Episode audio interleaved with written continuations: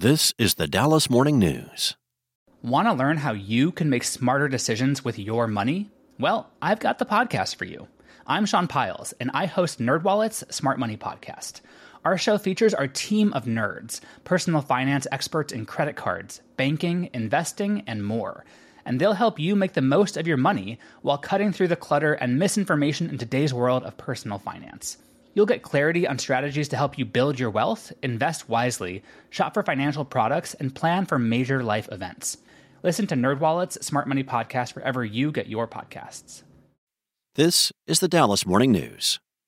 It's Tuesday, July 11th. Today's forecast calls for a mix of sun and clouds with a high of 95 and a 70% chance of a thunderstorm throughout the day. The low temp will be around 80. Here are today's headlines. A company representing Dallas Mayor Eric Johnson's appeal of his home appraisal value dropped its challenge the day of a board review, leaving the estimated property tax bill at nearly $33,000. A Dallas County Appraisal Review Board panel was scheduled Monday to consider the appeal from the mayor and his wife of the appraised value of their more than 5,000 square foot White Rock Lake area home but the case never got to the group, said Cheryl Jordan, Director of Community Relations with the Dallas Central Appraisal District. Toby Toller with Toller Company, a property tax consulting firm representing the Johnsons, declined to comment after the hearing Monday on behalf of his clients on possible next steps. Johnson and his wife contested the appraised value of their home to try to lower their estimated property tax bill. The home, which they have owned since 2012, was appraised at nearly $1.6 million. Around 28% of the property taxes would go to the city. In other news, someone in Dallas won $1 million playing the lottery over the weekend, but they didn't buy the ticket in North Texas. The winner, who has chosen to remain anonymous, bought a Mega Millions ticket at Players Cafe located in a business suite at 7801 North Lamar Boulevard in Austin. A website for Players Cafe says it's a modern convenience store that's an experiential business with offerings like an iPad bar and scratch off bar.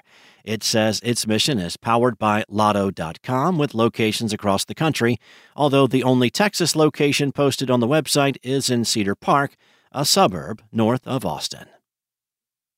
Up next, Texas property owners will receive tax relief through an $18 billion tax relief plan that saves face for each of the big three GOP leaders.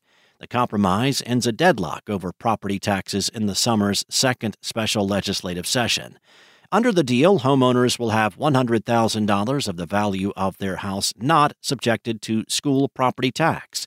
Over the next two years, the proposed rate cut would cost more than $12 billion as the state gives money to school districts to offset their loss of property tax revenue.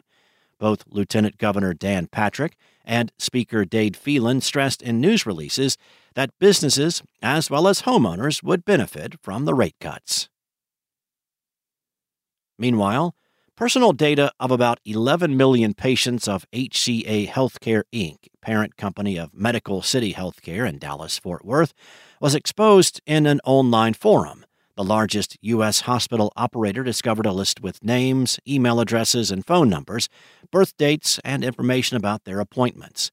It did not include clinical records, payment details, passwords, or social security numbers.